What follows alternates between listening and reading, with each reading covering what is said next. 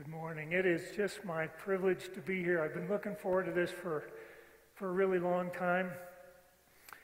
Uh, as many of you know, I've known Aaron and Corey for a while when we were at the same church in, uh, in Phoenix. And Corey and, I mean, uh, Aaron and I would meet every couple of weeks for, for quite a while. And it is such a thrill to see what God is doing here through Trace because I remember as if it was yesterday, the very first time when we were meeting, and Aaron says, I, I, I just have to share with you this thought that Jesus uh, has placed in my heart. And, it, and it's, it's this concept that I'm calling trace. It's, it's the merging of truth and grace together. And I'm not entirely sure what God's going to do with this, but I have this very strong sense that God wants to do something big with this concept of trace. And to go from that moment uh, to be able to see what God is, has done, is doing, and will do here at Trace is just tremendous. And at, at the same time, he was, he was also always saying, too, that he had this sense that he and Corey would do ministry in the future. Wasn't sure again what that would look like, but that the two of them would be doing ministry together. And to see them both working here under God's guidance uh, at Trace is just is just such a thrill, and I appreciate so much the opportunity to, uh, to share with you. Uh, as Aaron said, I have been a stewardship pastor for the last 15 years. Uh, seven of those years I was at Willow Creek Church, and then the last eight years I've been at uh, Central Christian Church in Phoenix. Uh, and then prior to that, I spent 27 years as a finance manager for General Electric. But while in GE, uh, I was in my mid 20s when God made it very, very clear. He impressed on me in a very dramatic way that He wanted me to study diligently what the Bible says about money and then to be able to communicate it in a way that could help others realize the importance of, of just understanding what God wants us to know uh, in His Scripture about monies and about money. And, and even though I've been doing it for over 40 years, uh, my overall passion for this topic has never, has never waned. And one of the reasons for that is that, that I've witnessed that when someone truly understands God's perspective of money, never, their lives are never quite the same. And so that's one of the reasons why I, I, just love an opportunity to share some things that, that God has been laying on my heart. So let me start off by asking a couple of really important questions. And one is, why is money such a hard topic for so many of us to talk about?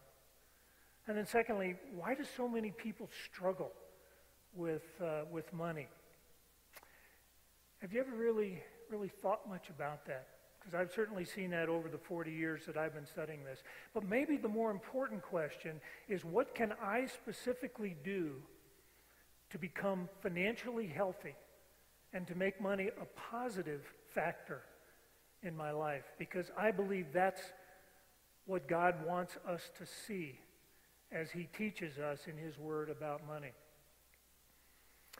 So I've spent a lot of years really thinking through the answer to that question. What I've concluded in very simple terms is that we need to develop a different way to think about money. And we need to listen far more to God's Word than to the culture's way. And so, uh, what I want to spend the rest of our time doing is identifying four specific decisions that we must make for money to become a blessing in our lives and not a burden. And so, that first decision is to commit to letting God influence our thinking more than money. In Matthew 6 24, Jesus said, No one can serve two masters. Either you will hate the one and love the other, or you'll be devoted to one and despise the other. You cannot serve both God and money. Because this verse is familiar to most of us, it's easy to miss what Jesus is actually trying to tell us here. And, and in reality, the King James Version does a better job of actually translating the original language when it says, You cannot serve both God and mammon. See, mammon is different from money. Mammon represents the, the powerful force that money has to influence us. So, in reality, what God is saying is there are two powerful influences there's the God of the universe, and there's the powerful force of mammon. and both desire to influence our thinking and our actions. But unfortunately, they go in separate directions, and you cannot choose both. Jesus is not saying it's hard to follow both. He's saying it is impossible. You must choose. And another factor we can't, feel to, we can't fail to miss is the word serve. You know, Jesus didn't say you will prefer one over the other or you will like one over the other. He intentionally used the word serve. He said you will serve one or the other because a servant follows the desires of the one being served. And in this case, you will do either what God desires or what mammon desires. And that reality makes this an incredibly powerful verse, which leaves us a key question that each one of us must consider very carefully, and that's when we make money decisions, who guides those decisions? Is it God or is it mammon? Are we following what the culture says is normal or God? Because financial health requires that we do it God's way, which is critical because your relationship to money always impacts your relationship to God. The second decision we face is choosing to be managers and not owners of money and possessions. See, God's word is clear. God created everything, and he never gave up the title to his creation or his possessions. Psalm 24 1 says, The earth is the Lord's, and everything in it, the world and all who live in it. And then in Psalm 50, beginning in verse 10, God tells us, For every animal of the forest is mine, and the cattle on a thousand hills. I know every bird in the mountains, and the insects in the fields are mine, for the world is mine and all that is in it. God makes, makes it crystal clear He is the owner, and we are His managers or His stewards. And that even extends to what we earn. In Deuteronomy 8, beginning in verse 17, it says, You may say to yourself, My power and the strength of my hands has produced this wealth for me. But remember the Lord your God, for it is he who gives you the ability to produce wealth. And here's the key. If we believe we are owners, then we have nothing but our own thoughts, our own opinions, and our own abilities to lean on. When we are stewards of God, we benefit from His truth, His wisdom, with His possessions. God's wisdom is the foundation of financial health and freedom. So, over the years, I've discovered that in many churches, we've developed, unfortunately, an incorrect understanding of the word stewardship. That when I was growing up in my church, Stewardship Sunday was the day our minister used to make us feel guilty for not giving more to the church. And I grew up thinking stewardship was just a churchy word for giving. And certainly giving is a part of stewardship, but true stewardship is simply the act of living as a biblical steward. What's a steward? In biblical times, a steward was a position of great responsibility assigned only to highly trusted individuals of high integrity. A modern day example of that is a bank president who has been entrusted with the possession of depositors to manage wisely. He knows he doesn't own the money in the bank. He is a steward of other people's money. What do you think would happen if he started to act as an owner and secretly started transferring the money in the bank to his personal account? When discovered, he would be fired and face jail time. Because when a steward starts to act like an owner, he's in trouble with the true owner. God assigns to us the role of steward, and he retains the right as owner. We see this relationship clearly in what we refer to as the parable of the talents in Matthew 25. You'll remember that the master went away on a journey and he trusted different amounts of money to his different servants or to his stewards. And he expected them to manage it wisely. And when he returned, he called each one in individually to find out what they did with his money. The one who'd been entrusted with 10 talents, he earned 10 more. The one given five earned five more. And in both cases, the master commended them equally for being good stewards. And perhaps more significantly, and this is key, he invited them to enter into the master's happiness. But the servant given one talent, he went and hid the money and returned it back to the master, which greatly displeased him because the servant had ignored his stewardship responsibility. The theme of the parable is that those who were good stewards not only got the opportunity to steward more, but brought happiness to the master. But the one who failed to steward the master's money lost the opportunity to be a steward.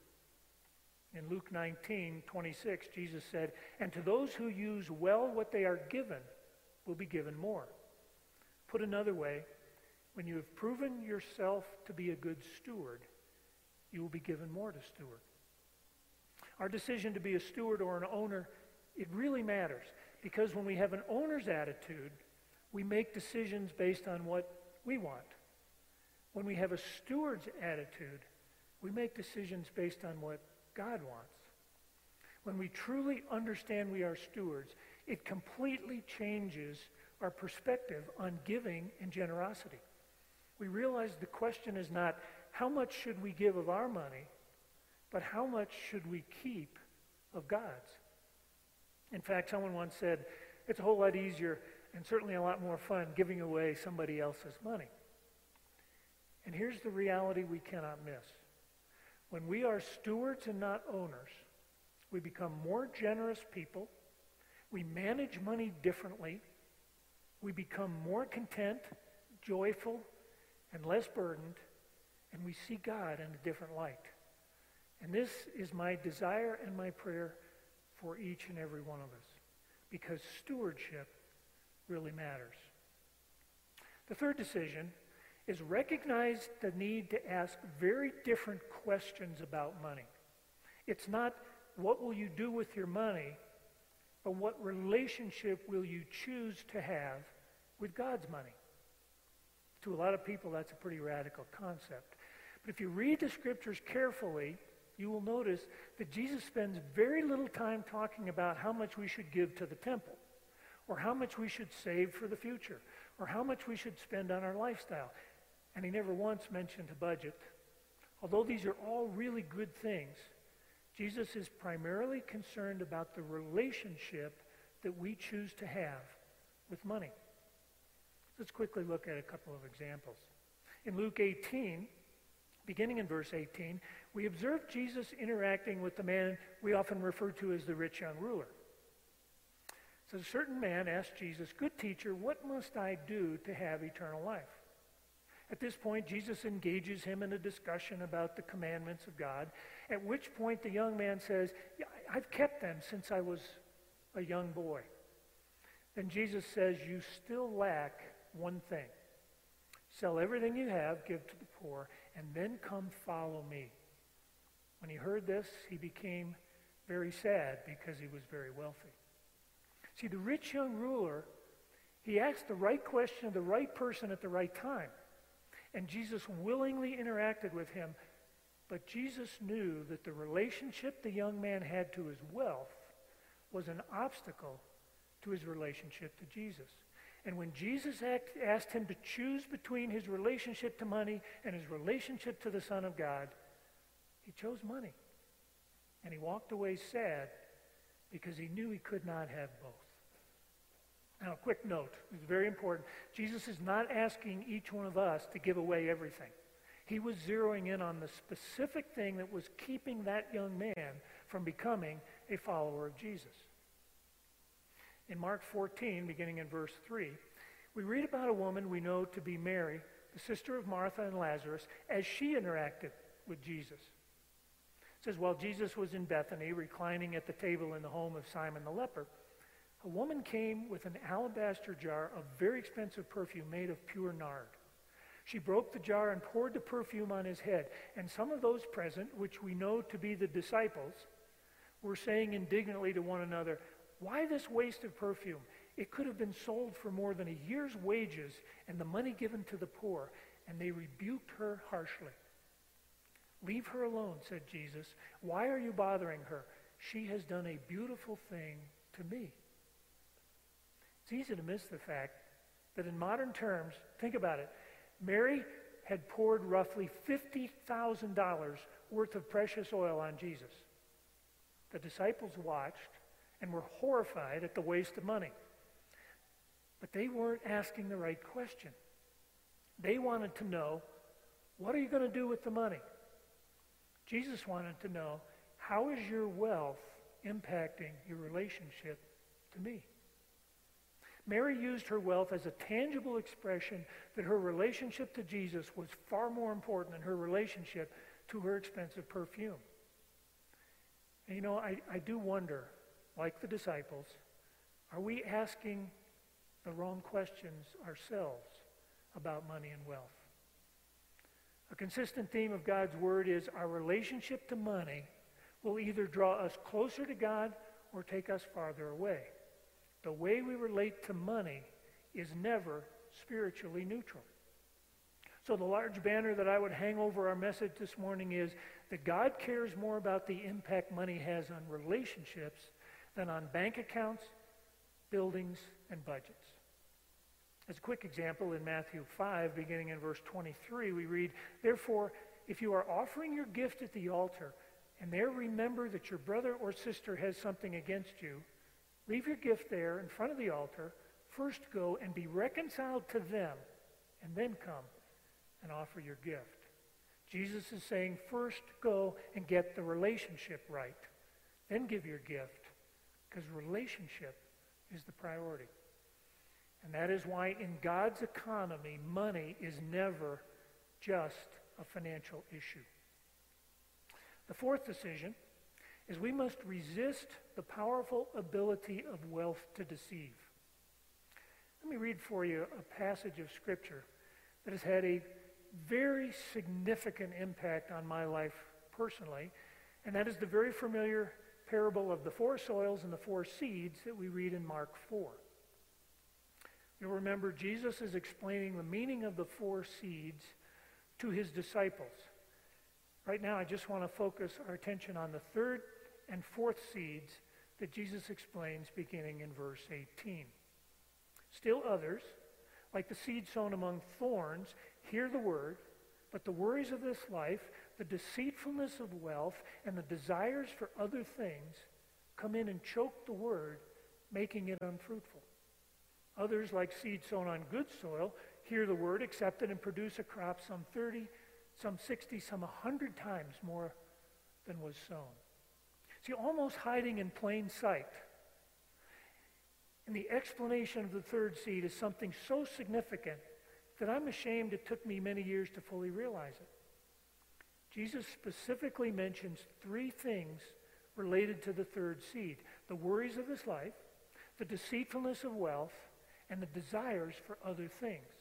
And two of the three things specifically talk about the damaging relationship to money the way money deceives and the desire for more and more stuff. But here's the most important part of Jesus' message. He goes on to explain that when these three things get a foothold in our lives, the word becomes unfruitful. There is a direct connection between how we choose to relate to money and the fruitfulness of God's word in our lives. See how significant this is? But there's good news. See, the fourth seed represents people who hear the word and accept it, or, or they internalize it, they own it, and allow it to not only influence their life, but to protect them from the deceitfulness of wealth and the constant desire for more things. And when that happens, they become not just fruitful, they become wildly fruitful. Some 30, some 60, some 100 times more than was sown. Jesus is teaching us that our financial health depends on seeing money as a spiritual issue and not just a financial one. In a book called Teaching a Stone to Talk, Annie Dillard writes about the ill-fated Franklin expedition of 1845. Two ships set out from England to find a northwest passage near the North Pole. They left incredibly unprepared with only a 12 day supply of coal while stocking the ships with fine china, expensive gold goblets, and pure silverware. Well, quite, quite predictably, the ships met with disaster as the hulls became stuck in the ice, forcing the crew to abandon ship. After several months, Lord Franklin died, and the remaining crew decided to split up in teams of two and head out in different directions to seek help. Sadly, though, none of them survived.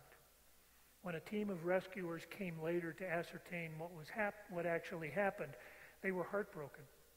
In one case, they found two officers that had traveled 65 miles in the freezing temperatures, pulling a sled they had crafted from one of the lifeboats. The pair was found frozen to death only five short miles away from a base camp where they would have been saved.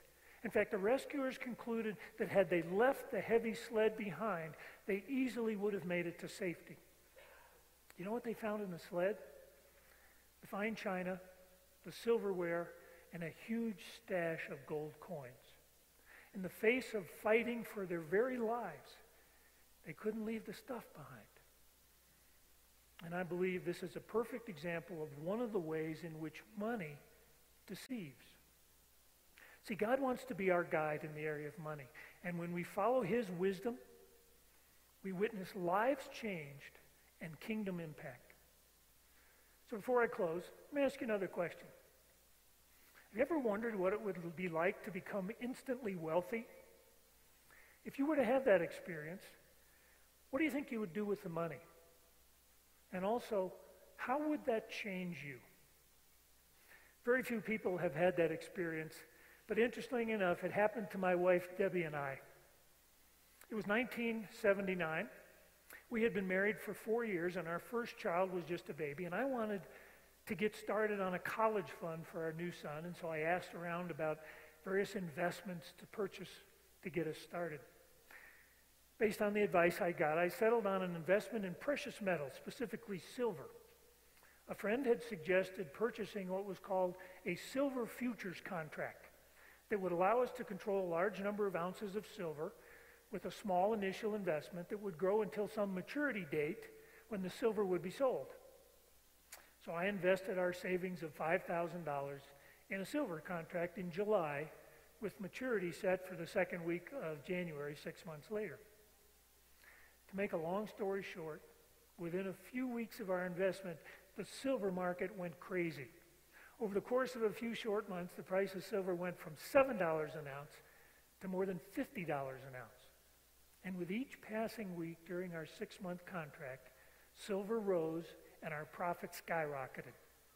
Our $5,000 investment soon became 15,000, then 25,000, then 50,000, and from there it only accelerated.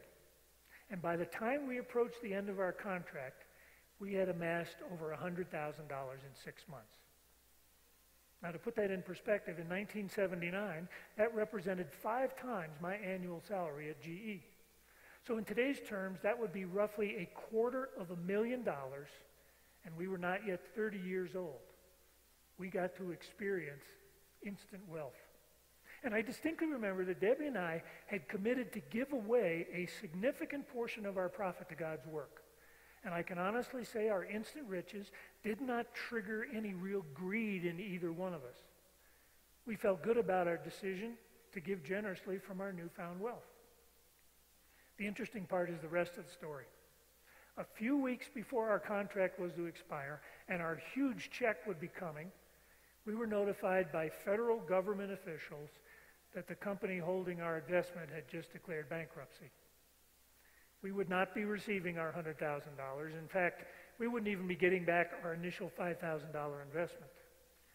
We had experienced instant wealth and sudden loss all in a six month period.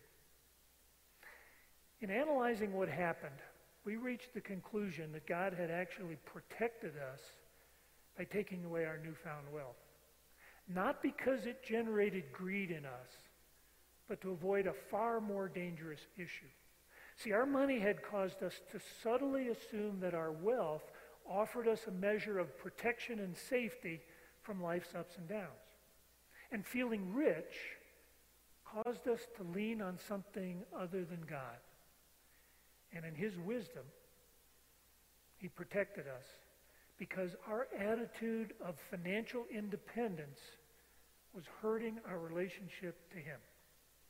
And he cared more about our relationship to him than he did about our giving, our generosity, or our ability to fund kingdom ministry.